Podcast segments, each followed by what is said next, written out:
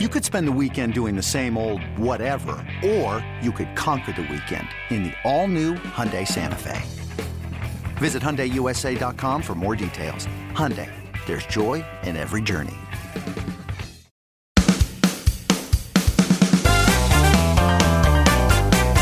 Hey, this is Jay Harwood, which is a special edition of the Amazing Mets Alumni Podcast.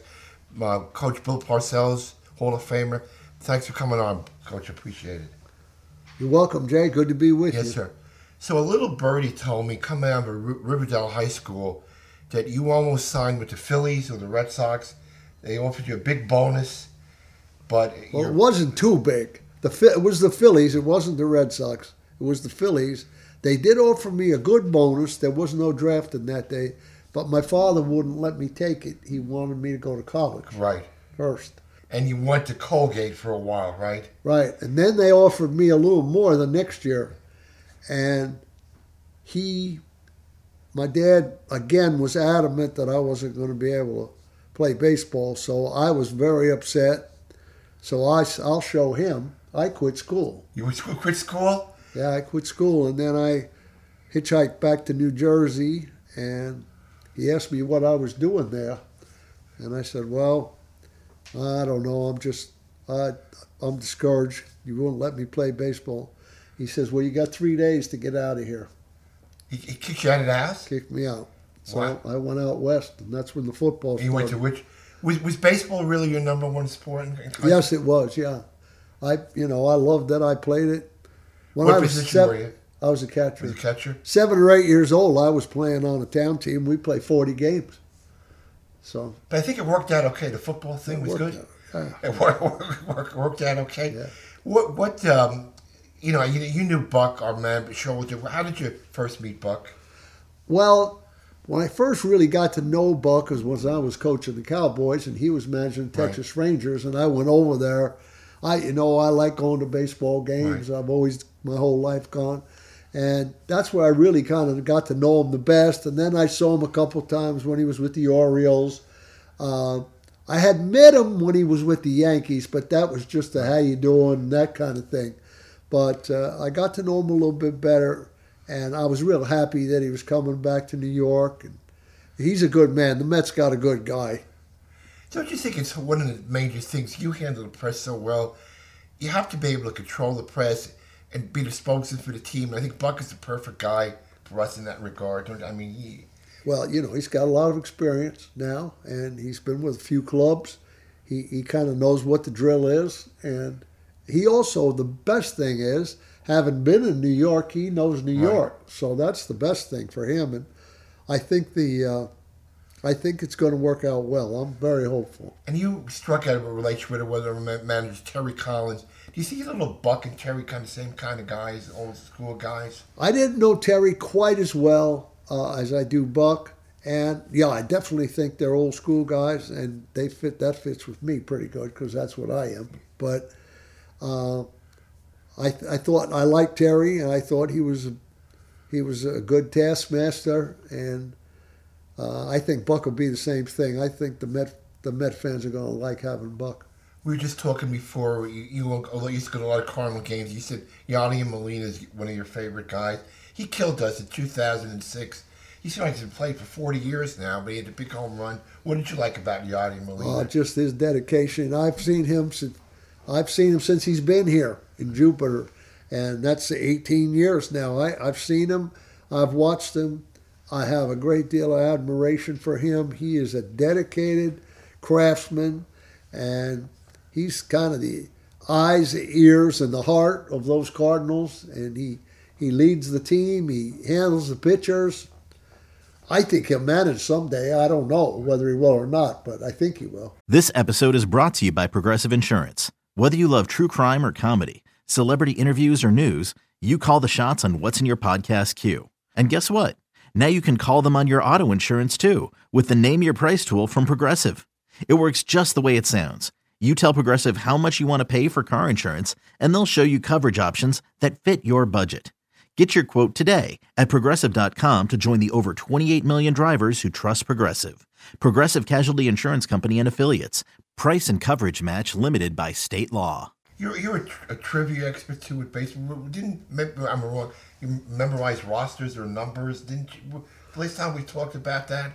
Well, you know, when I was young, Jay, there was 3 teams in New York, right, and baseball was the big thing. You know, pro football wasn't anything when I was a young boy. Pro basketball was just getting started, so baseball was it. And you know, they were on television was first starting. You get exposed to them. And, yeah, I knew everybody on all those teams. Were you a giant Yankee or Dodger? I was a Giant fan.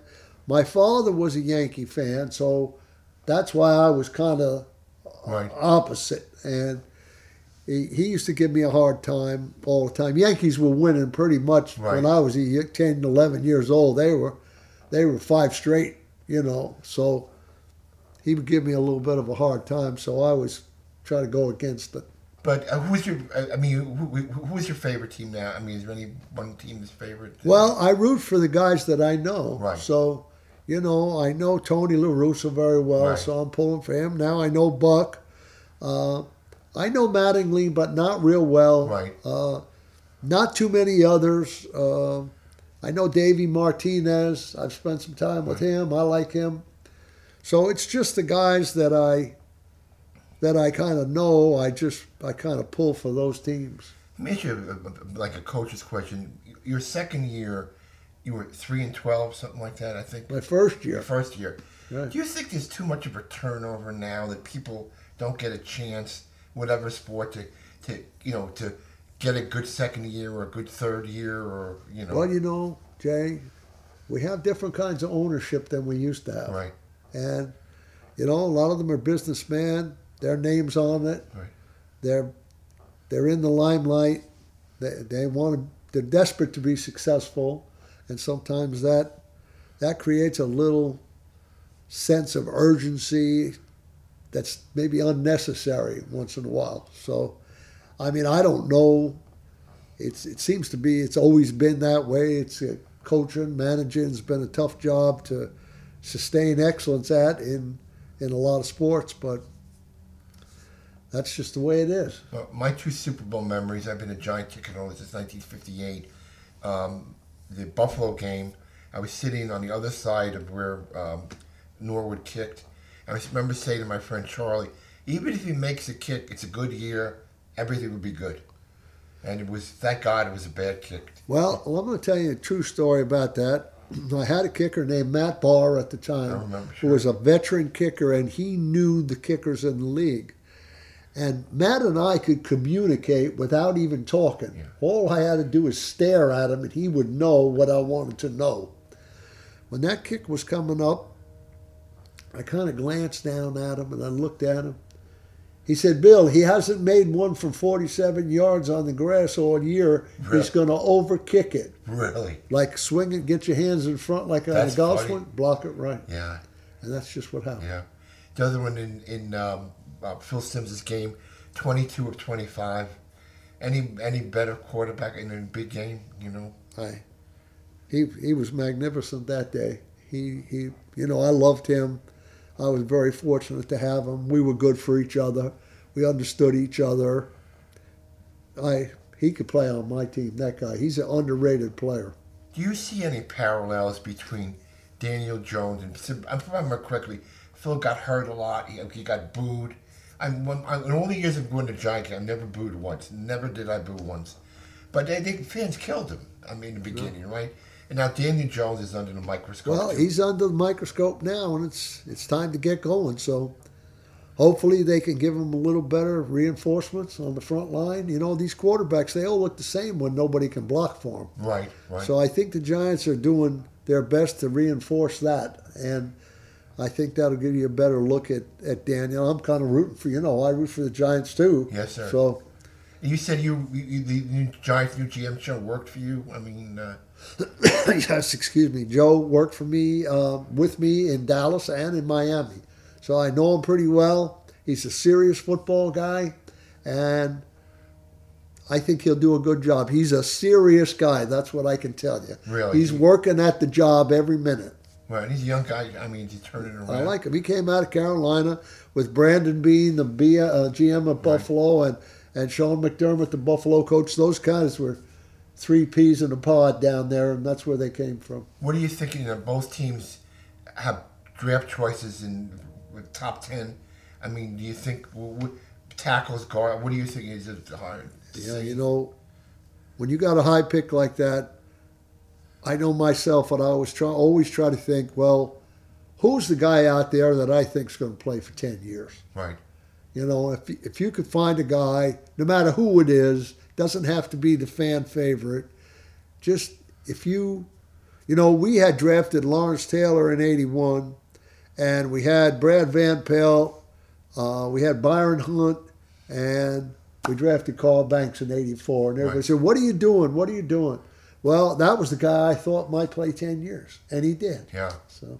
Hey, Rob Bradford here. You guys know I'm always up for a good MVP story, and one of the best stories is Wasabi Technology. Wasabi is the world's hottest cloud storage company, and it's become the go-to provider for professional and collegiate sports teams, including 20 Major League Baseball teams like the Red Sox and NHL teams like the Bruins and Vancouver Canucks. Even the Liverpool Football Club is getting in on the Wasabi action. So why is Wasabi the MVP? Well, Wasabi was purpose-built to free businesses from skyrocketing storage costs and unpredictable transaction fees that the Amazons of the world are charging. In fact, Wasabi is up to 80% less than those hyperscalers and doesn't charge a cent for businesses to access their data. From Wasabi's AI-enabled intelligent media storage, Wasabi Air, to the industry's only cloud storage service with triple protection against cyber criminals, data deletion, and ransomware, Wasabi's taking the lead in driving innovation in data storage and helping sports teams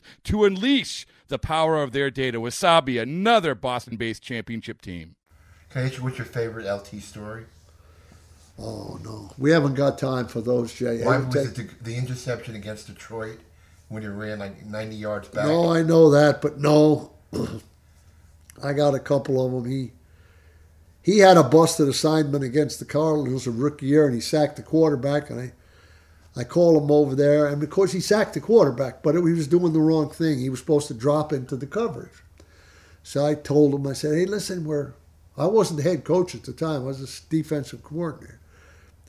Yeah, I got it. I said, they're going to do this again now. So later in the game, same situation. Sure enough, he rushes again.